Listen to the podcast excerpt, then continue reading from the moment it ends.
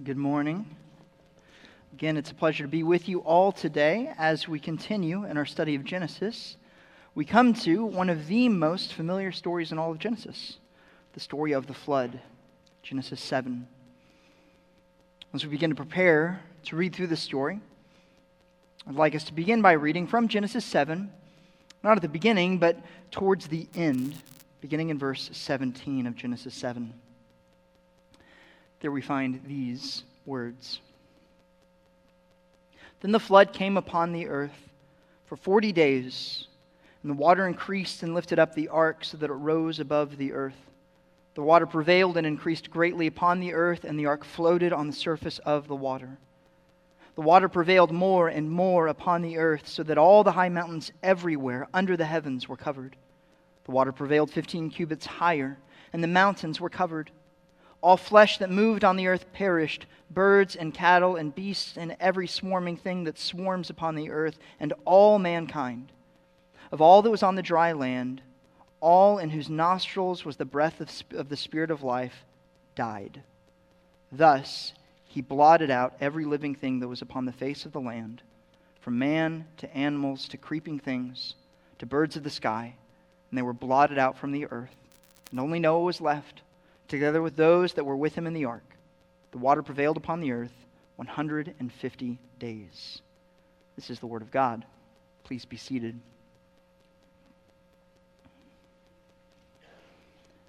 I have, for most of my life, had a, certain fascination with war and the destruction that war can create. I can't tell you how many hours I must have spent as a kid perched in front of the TV watching the History Channel my favorite television programming as a child. And I watched hours and hours of programming that back then pretty much all revolved around World War II. It's pretty much all the History Channel seemed to cover back then. And so I don't know how many thousands of images I must have seen as a kid of, of the atomic bomb blast. Images of, of entire cities weighed laced by bombings, or weighed waste by, I mean. And all these images, I found something that, that was quite fascinating. But I think, like a lot of kids, to me, those images really were nothing more than, than entertainment. They were images of, of power, of the glory of war. Because as a kid, really, your extent of understanding war is reduced to a story of the good guys versus the bad guys. It's a neat story that tells the, the history of freedom. As you get older, however, and as I got older and, and continue to study those battles, you've, of course, learned that there's a lot more to the story than what those images initially suggest. For while those images just suggested images of power, of victory, as a child, as I grew older, I learned there was a lot more that went into those images, a great many years that went into preparation for those battles, an awe inspiring amount of intellect that went into developing strategies, developing technology that made those attacks possible. Even more so, as you look at more footage of those battles, as you perhaps read, as I've read, firsthand accounts, you also understand that the reality of war is far from glorious. It's chaos, it's terrifying. And those images that I loved to look at as a kid, I, I learned also told the story of unimaginable pain. Hundreds of thousands of lives lost over the course of a few minutes, much less hours.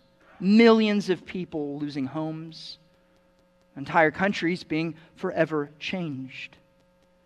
And yet, despite that destruction, despite the heartache that that brings about, you also learn the necessity at times of these attacks. You understand that the freedom that, that you enjoy comes at a very, very high cost. And so, as an adult, you learn to appreciate more and more just how, how grateful we ought to be for those men and women who risk their lives. How grateful we must be for the freedoms that we enjoy day in and day out. By the time you become an adult, then, war is no longer just some sheer entertainment value. At least it shouldn't be. It inspires a proper sense of awe and appreciation for the sacrifices that were made, for the intellect that went into it, for the sheer chaos and lives lost. As we look at the flood today, the story found in Genesis 7, we find a story that I think is not all too different from that for it is a story that many of us read as children. And indeed, many adults still have a very childlike picture of the flood when they imagine it. What do we learn about the flood when we're kids? We, for the most part, learn about those cute animals that come onto the ark, right? We see images of the water rising, but this, this nice little boat that survives it all. And the flood to us as children, again, is, is an entertaining story. Story that may speak to the love of God, but for the most part, I think if we're honest to kids, it's a story about animals and a big storm. And that certainly is part of it. But as we look at these same images today in Genesis 7, we see there's much more to the story than we might initially assume. We see there's a, an incredible amount of preparation that went into it. We see this unimaginable intellect of God at work as He meticulously controls every single detail of the story. Uh, we will see, in a similar way that we see when we look at war, images that are downright terrifying for we see the wrath of God on display. And yet, even in the midst of that wrath, in the midst of the destruction that God brings about, we finally will also still see God's gracious hand, preserving his people, faithfully carrying out his promises. And it's only when we see these various layers that we really can appreciate what Moses was teaching us through the story of the flood, what God intends us to understand about the flood. For all this is a story that comes to us from the ancient days, it is a story that tells us very much about how we're to live today. And it's a story that prepares us for our own day of judgment that awaits. And so I pray as we walk out this morning, we might walk out with far more than a childlike appreciation. We might walk out with a mature understanding of what this flood means and what it shows us about our God. With that being said, let me go and open us up in a word of prayer, and we will get started. Father in heaven, we again thank you for today. We are already blessed by the songs we're able to sing to you. Blessed by the reminders those songs gave to us, God, reminders of, of your grace. Reminders of the fact that because of your grace, because of the blood of Jesus, we can someday stand before the throne of you, blameless, God, despite our sin and despite how often we fail. What an encouraging word that is to us. As we look at Genesis 7 today, God, I pray that ultimately we who are believers might walk away feeling similarly encouraged. But might we not take the words of Genesis 7 lightly? God, I pray that we might see you in the story. Might we be humbled by your sovereign hand that is clearly on display. Might we tremble before your wrath. But might we all ultimately respond not just in sheer fear and terror, but in the desire to seek refuge in you. And in so doing, might we see that you still provide that ark of salvation to every single one of us if we would simply believe God. As always, I pray for those in here who do not yet know you, God. Might this be the morning that you cause them to see you, to hear the gospel, to be saved. For my brothers and sisters in Christ, might this be a, a morning of encouragement, a morning that reminds us the God we serve and a morning that prepares us for what you still have for us in the future. We love you, God. We praise you. As always, we pray that you remove all distractions from us, God. Might we be entirely focused upon you, upon your word. Might your Son be glorified in this time this morning, we pray. In Jesus Christ's name, amen. Well, as already mentioned, as we look at this text, the story, I, I, this morning, I want us to see three things in this image of the flood. That first thing that we will look at is an image of God's meticulous rule and the humility this ought to inspire. God's meticulous rule. We see this really throughout chapter 6 and 7. But just to get us on the same page, let's begin by reading Genesis 7.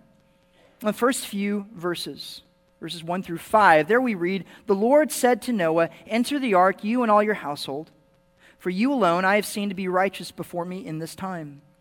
You shall take with you of every clean animal by sevens, a male and his female, and of the animals that are not clean, two, a male and his female. Also of the birds of the sky by sevens, male and female, to keep offspring alive on the face of all the earth. For after seven more days I will send rain on the earth, forty days and forty nights. And I will blot out from the face of the land every living thing that I have made. Noah did according to all that the Lord had commanded him. The story that is about to unfold is a story that is told in countless cultures throughout the world and history. And according to those other cultures, and even according to perhaps a first glance or a look at the story, this imagery of the flood can sound quite chaotic, out of control. But the story that's reported in Genesis is far from a story of chaos. It is a story that constantly speaks to this God who is meticulously taking care of every single detail. We saw this in part already last week and again this week as God prepares Noah for the flood, don't we? For as we saw last week, before the flood arrives, God gives Noah the warning. God tells Noah exactly what's going to happen. And when God says what's going to happen, both in 6 as well as in chapter 7, God is not like some modern day weather forecaster predicting this possible storm that might come our way. We've all seen those reports, right? Weathermen get on TV and they cause us to all be fearful of what's going to happen at night because they say, oh, this might be the storm of the century. It might be headed this way, but they, they don't know. They're just guessing. But there's no guesswork in this prediction of God. God knows exactly what's going to happen because God's the one that's going to cause it to happen. God is bringing the storm. And so, in preparation for that, God tells Noah exactly how he survives. As we saw last week, God gave Noah very detailed instructions of how the ark was to be built. And even as we begin this week in chapter 7, we see God again speaking to Noah and telling him exactly what he is to populate that ark with. Oftentimes, when we see those animals described, we take away perhaps the more obvious observation, that being the God is preparing Noah and these animals for the world post flood. That is to say, he gathers these animals because he knows they will be necessary to populate the world once again after the flood subsides. This is why, then, that he asks and requires for one male, one female of every animal. What oftentimes I think we can miss, however, is, is the less obvious command that comes out of this, and the less obvious example of God's sovereign work of preparation. That less obvious point is found there in verse 2, where God says, You shall take with you of every clean animal by sevens, a male and his female, and of the animals that are not clean, two, a male and his female. And he goes on and explains other animals. That note that is easily overlooked is the note of, of bringing on these extra animals of certain kinds these extra clean animals. And the question, of course, is why would God need Noah to bring extra animals? We actually don't find out that answer until Genesis chapter 8. But if you flip over to Genesis chapter 8, in verse 20, you find out exactly why Noah had to bring that particular number of animals. 4 and 820. After the flood subsides, we read, Then Noah built an altar to the Lord and took of every clean animal and every clean bird and offered burnt offerings to the, uh, on the altar.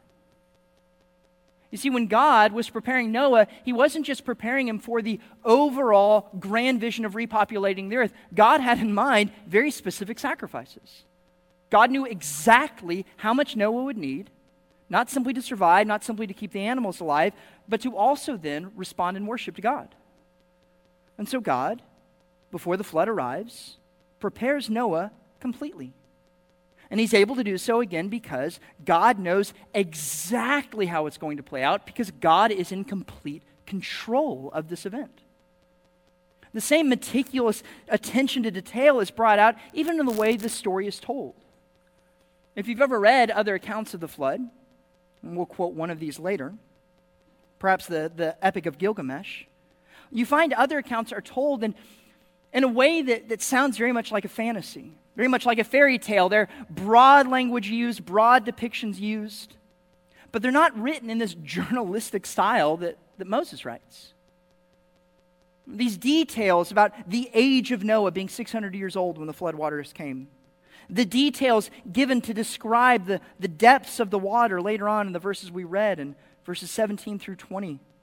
We see exactly how deep the water is, exactly how much higher it goes above the mountains. These are, these are details, again, uh, that speak to a level of clarity, a level of understanding that other flood accounts just don't carry with them. Uh, these other flood accounts, again, suggest that, that the flood was a chaotic event, and yet in Genesis 7, there's no chaos. It is all carefully accounted for. The God of Israel, the God of heaven, is, is the God who can prepare. The God of Israel, the God of heaven, is the God who can remember and, and give each and every one of these seemingly minor details so that we as the audience are left with the understanding that this flood is no mythical tale. This flood is just as real, just as historical as the age of Noah, as the birthday of, of you, or, you or me. It is something that happened in history and something that is carefully recorded. Even beyond those details, there are other symbols that we can find in the story that, that show just how brilliant God is in planning this flood out. Some of the most symbols are seen in, in the numbers that are used by Moses in recording this, the numbers that are used more importantly by God. You see that most carefully or most clearly in that number seven.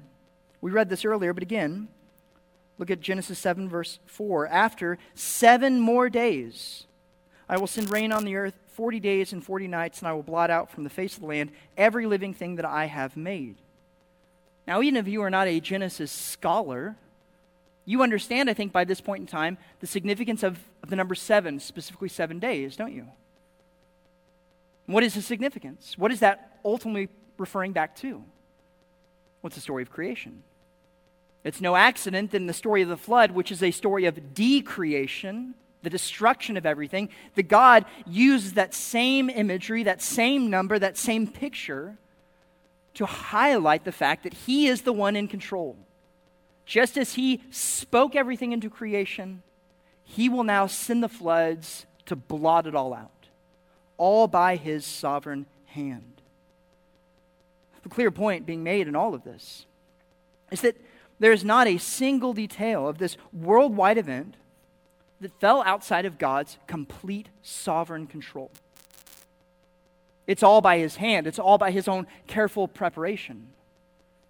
And this concept is perhaps startling to some people today, and yet to the original audience, this meticulous control should not have come as too much of a surprise, for we see the same sovereignty used to, to amplify, to highlight what makes God God, what makes him so infinitely greater than you and I. One of those points that's highlighted is this sovereignty element. God regularly says, Tell me who else can do this, who can tell you exactly what will happen and then bring it to fruition. This is a summary statement of, of God's glory, of God's godness, if you will. That same sovereignty is highlighted in New Testament passages. One of my favorites is the book of Acts. And if you would turn with me to the book of Acts. For you see, the Apostle Paul highlight the same sovereign nature of God and speaking about him and describing what makes God so different from any other so called gods. Acts chapter 17, you have this famous sermon on Mars Hill from the Apostle Paul, preaching to the pagans, preaching to these Gentiles. In the midst of this sermon, Paul compares the true God to the false gods of Rome. And he says this, beginning in verse 23. Paul says, While I was passing through and examining the objects of your worship, I also found an altar with the inscription, To an unknown God. Therefore, what you worship in ignorance, this I proclaim to you. The God who made the world and all things in it, since he is the Lord of heaven and earth, does not dwell in temples made with hands, nor is he served by human hands as though he needed anything, since he himself gives to all people life and breath and all things. And he made from one man every nation of mankind to live on the face of the earth, having determined their habitation, or having determined their appointed times, the boundaries of their habitation, that they would seek God if perhaps they might grope for him and find him, though he is not far from each one of us. Don't miss what he says about God's sovereignty there in verse 26. This God, he says, has determined all of humanity's, every single creature's appointed time and the boundaries of their habitation. From the beginning of time, there's no square inch of creation that falls outside of God's sovereign will, sovereign hand. He causes a nation to rise, he causes a nation to fall. His hand is at work in the conception of every child, in the death of every human being. He is over everything. And so, unlike the gods of other cultures who are distraught in times of the flood, who are confused by the actions of humanity, the God of Israel sits enthroned forever.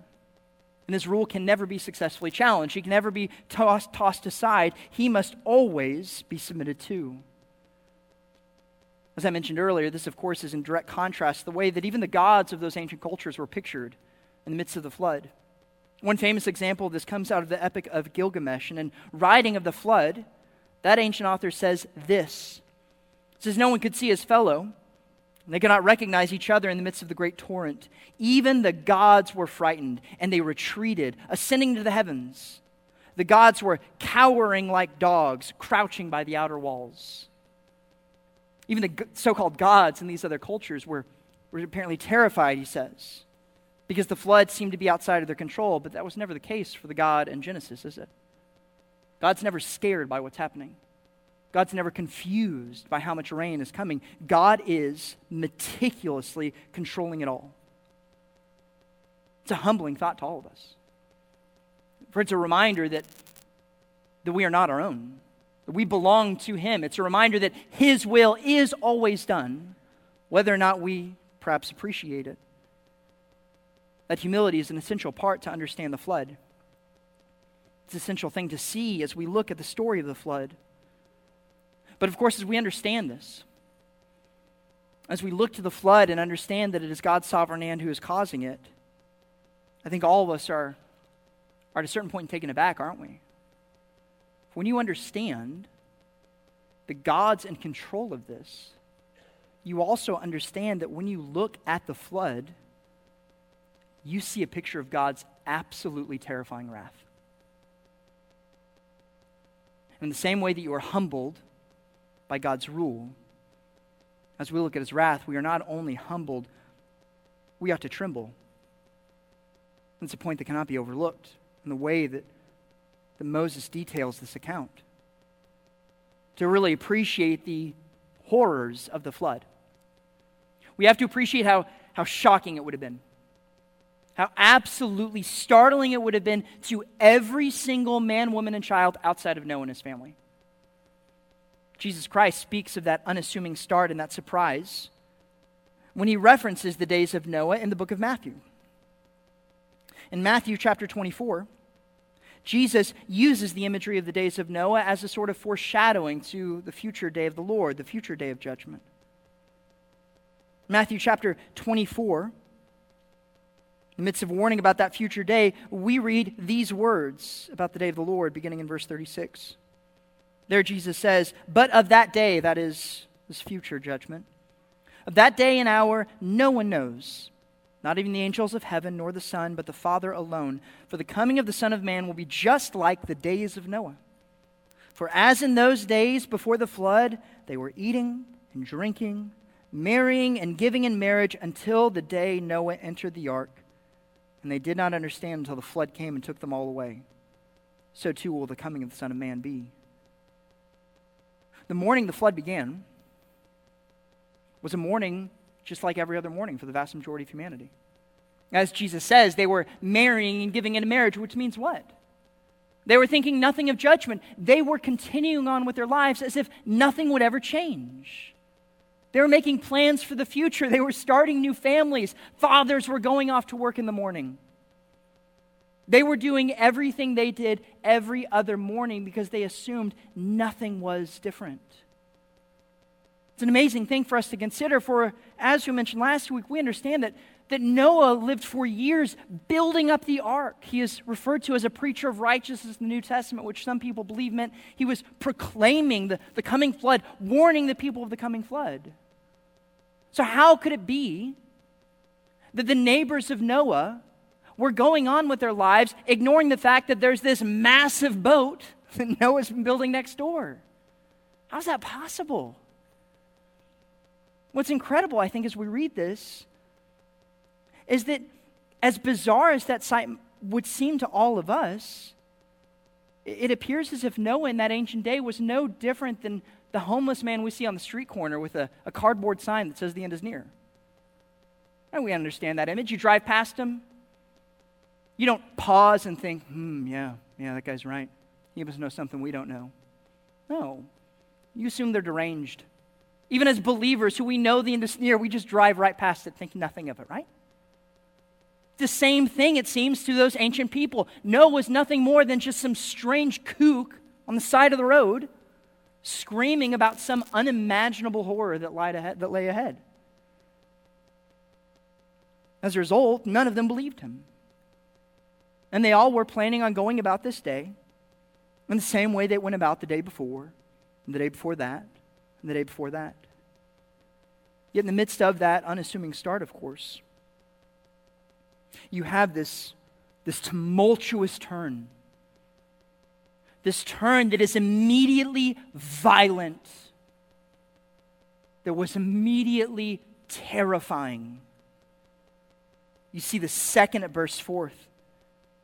In verses 6 through 12, we read there again Now Noah was 600 years old when the flood of the water came upon the, the earth. Noah and his sons and his wife and his sons' wives with him entered the ark because of the water of the flood, of clean animals and animals that are not clean, and birds and everything that creeps on the ground. They went to the ark with Noah by twos, male and female, as God had commanded Noah. And it came about after seven days that the waters of the flood came upon the earth in the 600th year of Noah's life, in the second month, on the 17th day of the month, on the same day, all the fountains of the great deep burst open, and the floodgates of the sky were opened. The rain fell upon the earth for 40 days and 40 nights. The beginning of the flood that is depicted there with this imagery of, of the fountains of the deep exploding, of the floodgates of heaven opening up, de- depict an event that was not gradual. It was violent. It was immediately life changing. For it depicts these great waters rushing up from beneath you. Language speaks of these, these floodgates, these underwater aquifers that, that suddenly burst up, and you can imagine volcanic like activity, explosions as water would have rushed up, demolishing the earth. At that same moment, the floodgates of heaven opened up, they poured forth all the water they contained. And while we cannot be absolutely certain what this must have looked like, what is believed by many is that prior to this point, surrounding the earth would have been a sort of water vapor canopy. It's part of what made longevity of life possible pre flood. It's what allowed everything to be watered, everything to be cared for, all of humanity to be protected. But we're told as the flood begins, all of that water falls upon the earth. And as it does so, it continues to build. And it would have no doubt been inescapable. For we read in verses 17 through 20 how this was not just some localized event, this is something clearly that covered the surface of the entire world.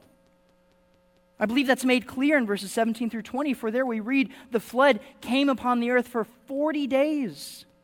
The water increased and lifted up the ark so that it rose above the earth. The water prevailed and increased greatly upon the earth, and the ark floated on the surface of the water. The water prevailed more and more upon the earth, so that all the high mountains everywhere and under the heaven were covered. The water prevailed 15 cubits higher, and the mountains were covered. Moses here depicts truly a terrifying image. For he uses this language of, of water building, water prevailing, water growing, and he's using all this language to give you this picture of water that never stops rising. It doesn't matter how high you climb to escape it, it's catching up to you second by second by second. It doesn't matter where you attempt to hide, it will find you out. It doesn't matter what you do with all of your possessions or with all the people you love, this water was going to overtake you and overtake you quickly. And even if you could perhaps escape it for a brief moment, we see it's unending, isn't it? For 40 days and 40 nights it continues. Can you imagine? Perhaps you've been camping and caught in the midst of a, of a downpour, flash flood. If you have, you understand that the terror that, that a simple storm that lasts for a few minutes can cause. Even if that storm lasts for but 10 to 15 minutes, it feels as if it is an eternity and you're desperately trying to gather all your things, desperately try to get back to the car, desperately try to find a way to stay dry. But can you imagine that sight for 40 days? Can you imagine the terror of these moments? If you can't, well, no doubt the details of the devastating results bring that terror to mind. For we see that the flood ultimately accomplishes exactly what God intended for it to accomplish that is, immediate and utter devastation. For throughout the earth, there's death, there's decay. We read the detail of that death in verse 21 and following. Once again, we, see, we read, All flesh that moved upon the earth perished. Birds and cattle and beasts and every swarming thing that swarms upon the earth, all of mankind. Of all that was on the dry land, all in whose nostrils was the breath of the Spirit of life died. Thus he blotted out every living thing that was upon the face of the land, from man to animals to creeping things to the birds of the sky, and they were blotted out from the earth. You compare that image to the beautiful imagery of Genesis 1 and 2. Genesis 1 and 2, where the earth is, is full of color, it's full of life, it's full of joy. It's characterized best by, by the Garden of Eden, paradise, where Adam and Eve ruled righteously, where they loved each other righteously, where they walked with their Creator where they experienced life as it was intended to be lived, and they experienced because God had breathed the breath of life into the nostrils of man. You come away from that and look at Genesis 7, and you appreciate just how horrific this imagery is. For that same breath of life that had breathed in the nostrils of man was now snuffed out. And all of humanity was killed all of creatures of the land and in the sky are killed. All of this life taken because it was all stained by sin. Because it had forgotten the point of life, it had forgotten the meaning of existence. It had forgotten the source of that joy, the source of that beauty, and so God took it away.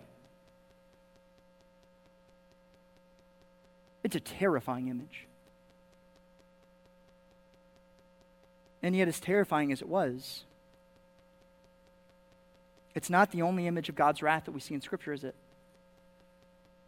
It would be nice if we could move past Genesis 7 and, and, say, okay, well, that's the one time God was wrathful, but move past that. Everything's nice and kind and polite. People of God knew that wasn't the case. People of God knew what the wrath of God meant. This original Hebrew audience saw it firsthand in the plagues, didn't they? Again, stories that we can reduce to childhood imagery, but, but stories that would have been downright terrifying to experience. Stories that speak of, of weeping and wailing throughout Egypt because God took the life of the firstborn. Stories that speak of darkness, stories that speak of pain, stories that speak of death and stories even that end with the Red Sea, where after God delivers his people, he brings the waters crashing down, crushing the armies of the Pharaoh. Those same Hebrew people got a taste of, of that difference of God, his wrath, but also just his glory, even when they came to Mount Sinai. For even after they experienced all that, when they come to Mount Sinai, when they're confronted with God, what is their response? They're terrified, utterly terrified because they're given again that picture of the fact that God is God and you are not.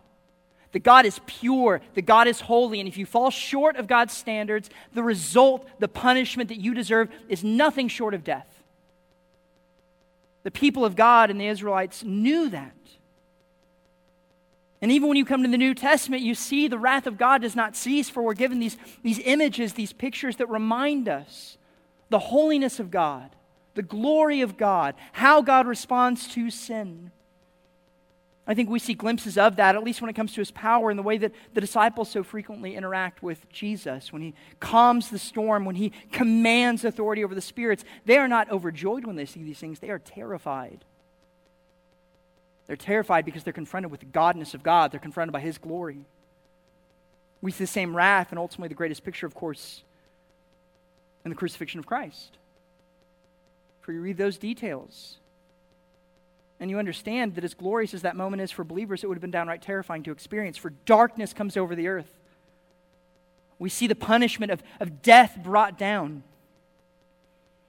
And we again see a vivid picture, a vivid reminder of what we all deserve.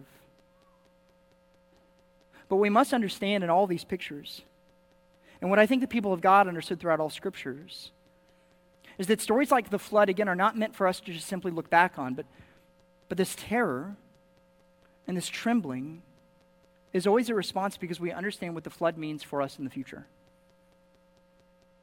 For as terrifying as the flood is, as clear of a picture it is as the wrath of God, we're told time and time again that, that it's meant to be a type. It's a picture of, of that greater day of judgment that waits all of creation. This imagery is picked up a number of times in the prophets. One of the clearest examples is found in Isaiah, Isaiah 24. Speaking of the future day of the Lord, the prophet Isaiah says this in, in chapter 24, beginning in verse 17. There, the prophet speaking of this future day says, Terror and pit, snare, confront you, O inhabitant of the earth. Then it will be that he who flees the report of disaster will fall into the pit. He who climbs out of the pit will be caught in the snare, for the windows above are opened. The foundations of the earth shake. The earth is broken asunder. The earth is split through. The earth shakes violently. The earth reels to and fro like a drunkard. It totters like a shack, for its transgressions is heavy upon it. And it will fall, never to rise again. So it will happen in that day that the Lord will punish the host of heavens on high and the kings of the earth on uh, and the kings of the earth on earth. They will be gathered together like prisoners in a dungeon. They will be confronted in prison. After many days, they will be punished. The moon will be abashed and the sun ashamed, for the Lord of hosts will reign on his Mount Zion and in Jerusalem, and his glory will be for all his elders. The God of the flood, same God who delivered the Israelites out of Egypt, the same God who sends his son to die on the cross, is the same God who's coming for us again. And please understand, He's not a God to be trifled with. He's a God that despises sin. He is a God whose judgment is exact, it is perfect, it is just. And it's a judgment that no one can escape. This warning, this picture of God's wrath, is one, again, that, that would be tempting to overlook. But when you read through the account of Genesis 7, when you consider what it's saying to us, it cannot be ignored. For it is so clearly one of the themes of the story. This wrath of God, when we look upon the scene of the flood, we see that wrath, we see death, we see destruction. And we tremble for every single one of us, when left to our own, ought to respond to this image in the story not with a, oh, that's really interesting. What a cool story. No, we respond with the realization that if left to our own accord, all of us face certain death. No one can stand before God like this. No one can hope to, to avoid the floodwaters rising. No one can hope to, to avoid the wrath of God as it's poured out on all of humanity. No, when we see the flood, we see a God who is infinite in his control. And we see a God whose wrath is overwhelming.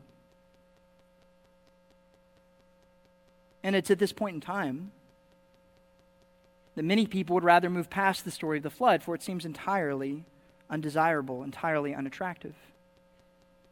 But as difficult as it is, it's important to look back again at this image. It's important again to, to look more closely at the scenery that's being painted by, by Noah, ultimately by Moses, who records it. When we look back at this image, we don't just see an image of God's meticulous sovereign hand. We don't even just see a picture of God's wrath. We see in the midst of all those details, shockingly enough, also a picture of God's saving hand. It's a picture that we would perhaps not expect when reading through the details we just described, but if we've been paying attention, it's an image that we've seen all over the story from Genesis 6 through Genesis 7. We see the grace of God at work just in his mere work of, of preparing Noah, don't we? God saw Noah, as we talked about last week. God sees Noah in the midst of all the darkness. God chooses Noah. He plucks Noah out. He tells Noah exactly what's going to happen. God didn't have to do that, but He does it out of grace, out of mercy. God prepares Noah by telling him exactly what's going to happen, by telling him exactly how he is to survive, by giving him these details of the ark, and as we said already today, by telling him, here are the animals you bring forward. Here's exactly when the rain's going to fall. Here's the day that you need to enter into that ark. But perhaps most beautifully, this picture of preservation, this picture of God's saving grace is found tucked in the middle of the flood narrative in Genesis chapter 7, verses, verse 16. Let me read that again. There, Beginning in verse 15, we read So they, that is, these animals, went into the ark to Noah by twos of all flesh in which the breath of life. Those that entered, male and female of all flesh, entered as God has commanded, as God had commanded him, and the Lord closed it behind them. Again, if you are caught up in the other details of the story, that last phrase is so easy to miss, miss to, to jump over. But there is such beauty such grace in those few words, those words that tell us that the Lord closed the ark behind Noah and the animals. That beauty is, is found both in the act of closing them, but also in the, name attributed to God here. For we see that when, when Moses records this event, he doesn't refer to, to God just by any random name, he, he calls him the Lord. If you've been paying attention throughout the book of Genesis, you understand that name has a very specific connotation to it, specifically a connection to the covenant. When we read the Lord in all caps, there we're reading about the Lord, the God of the covenant, the one who promised Noah that he would allow him to survive. He is the same God who then preserves Noah by sealing the ark, by taking that infinite, almighty, wrathful hand and leading them into the ark only to close the door gently behind them, to seal it shut, so that when the floodwaters came, when the explosion of those underwater aquifers came, when the, the sky rained down upon them, Noah and his people, his family, those animals, were kept safe and secure and sound. As everyone else perished, as the breath of life was snuffed out of everything and everyone else, Noah was kept dry, Noah was kept fed, Noah was kept secure. And he was kept by all these things not because of his own intellect, not because he planned ahead in the way that no one else planned ahead, but because the hand of God was directly upon him. And what you find when you understand that then is when you read the story, we find yet another story that's not all entirely unlike the other stories in the Old Testament and Scripture. We find yet again a picture that reminds us of the reality of sin, the reality of God's wrath, but also the reality of God's faithfulness. And again, to the original audience of this tale, you can no doubt assume that their minds go to their own survival story, the Exodus, a story filled with images of wrath a story that includes the armies of Pharaoh being overtaken, but a story in which the people of God themselves are preserved. For the same waters that God used to kill Pharaoh's army are the waters that God carefully parted and ushered his people through safely. It's the same imagery we see after they enter into the wilderness and they live in a place that seems uninhabitable, a place of starvation, a place of dehydration, and yet a place that God carefully provides his people a place where God preserves his people. Why? Not because of their righteousness, but because of his faithfulness. Because he is the Lord, the God of the covenant. It's the same imagery that's found throughout the prophets. It's the same idea that's proclaimed in Proverbs 18, which tells us those who need help find refuge in the Lord. And it's the same promise that's ultimately given to every single one of us. That story and its connection to the flood is given in a beautiful manner over in 1 Peter chapter 3. And in fact, I encourage you to turn to 1 Peter 3 so you see what this promise means for us. There again in 1 Peter 3, you have yet another picture of the coming day of judgment, the coming day of the Lord. And in speaking of the day of the Lord, Peter speaks again of Noah and how we are connected to this story. We'll pick it up in 1 Peter chapter 3, beginning in verse 18 through 22. There we read this For Christ also died for sins once for all, the just for the unjust, so that he might bring us to God, having been put to, get, put to death in the flesh, but made alive in the spirit, in which also he went and made proclamation to the spirits now in prison, who once were disobedient, when the patience of God kept waiting in the days of Noah during the construction of the ark in which a few, that is, eight persons, were brought safely through the water. Corresponding to that, baptism now saves you, not by the removal of dirt from the flesh, but an appeal to God for a good conscience through the resurrection of Jesus Christ, who is at the right hand of God, having gone into heaven after angels and authorities and powers had been subjected to him. In the midst of all these references to the Old Testament, it's easy to become confused as to what Peter is saying, but the main point, I believe, is clear. That point being that the flood meant death, and meant destruction for the vast majority of humanity, except for those select few. Those select few were kept preserved because of the ark. Those who were in the ark survived. Corresponding to that, he says, baptism now saves you, not the act that you do when you step forward in the baptistry, but the appeal you are making to Christ in that activity. For as we come to Christ, as we put our faith in Christ, we are like Noah entering into that ark. We are like Noah entering into that single means of preservation of life. And in the same way that God seals Noah into the ark, God seals us into that covenantal relationship with Jesus Christ. And if you are in that relationship with Christ, it doesn't matter how terrifying this world might become. It doesn't matter when the day of judgment comes because you will be kept dry. You will be kept safe. You will be preserved. Not because of your own personal obedience, but because of the perfect obedience and righteousness of our Savior Jesus Christ. We see that promise made to us and we see it fulfilled in Noah. For at the end of Genesis 7, while the rest of humanity perished, we read, But Noah survived. Noah and his family were preserved. As we consider all of these sights, we take a step back from the flood then. We must ask ourselves, how are we supposed to respond to this story? For it is so clearly not just some children relegated, not some story relegated to children that's intended to entertain. It's a story that I think, when properly understood, should inspire every single one of us, man, woman, and ch- children, to respond in, in silent awe of it all. And that silence will be very different depending on if you're a believer and unbeliever, right? If you're an unbeliever, I pray, and this might sound odd, I pray that you sit in the pew this morning utterly terrified. I hope you do.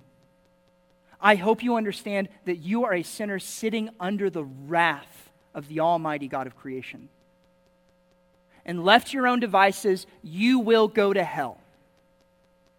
You will be destroyed. But, unbeliever, I pray also that you understand the message of the flood and the message of Scripture is not simply you're going to hell. It's you're going to hell, but you don't have to. God has provided a way for your preservation, a way for your escape.